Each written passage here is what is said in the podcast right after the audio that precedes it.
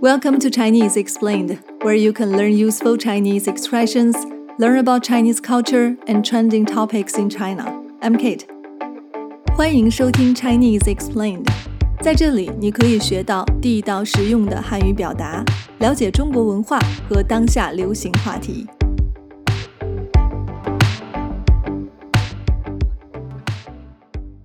嗨，大家好，首先要跟大家道个歉。 由于各种原因，我们的节目没有及时更新，而且前一阵儿我阳了，I got COVID，声音还没有完全恢复，所以会影响大家的收听感受，还请各位见谅。今天是北京时间二零二二年的最后一天，这一年对于我来说充满了变化和挑战。如果用一种食物来形容这一年给我的感觉，那一定是橙子。它酸酸甜甜的味道，正好对应了这一年的悲与喜。不知道大家会用哪种食物来形容自己的2022年呢？欢迎分享。现在是北半球的冬天，对于生活在四季分明的北方城市的人们来说，提到冬天。人们自然会想到冷 （cold） 这个词，所以今天我想以冷为关键词，跟大家分享几个含有“冷”的常用词语。那我们现在就开始吧。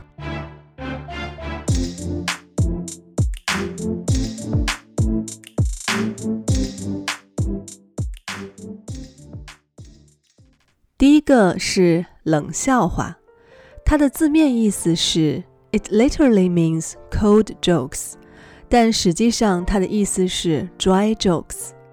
冷笑话有很多，这里我给大家讲一个：有两个人掉到陷阱里了，死的人叫死人，活人叫什么呢？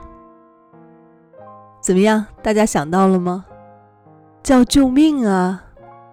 不知道大家有没有领会到这个冷笑话的点哈？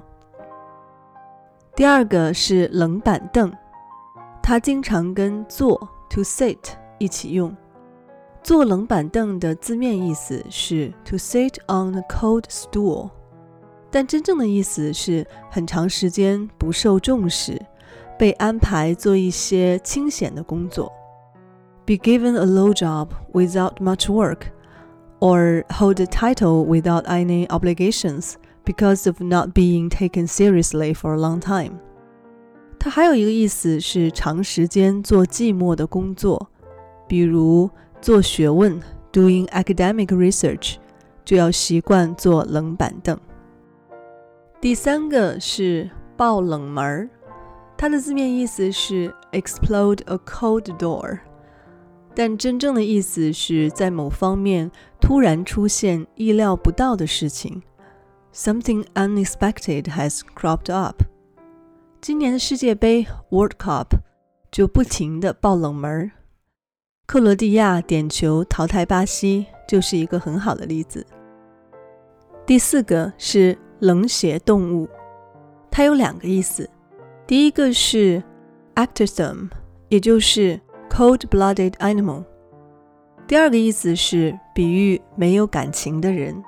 A person without feelings，比如他就是一个冷血动物，从来不关心任何人。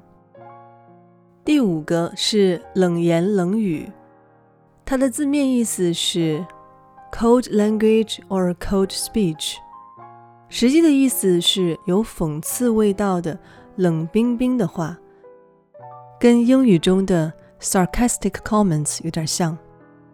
那么怎么用冷言冷语呢？我给大家举两个例子，比如，别总对他冷言冷语的，太伤人了。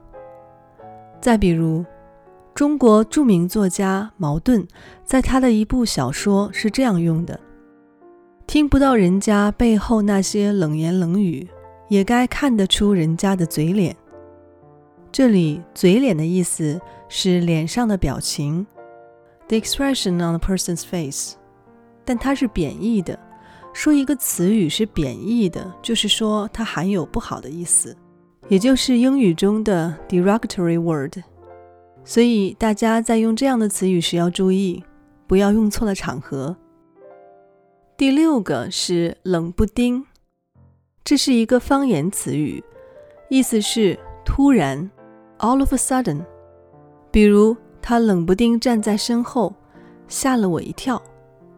再比如大家都在安静的看书，他冷不丁的唱起歌来，怪怪的。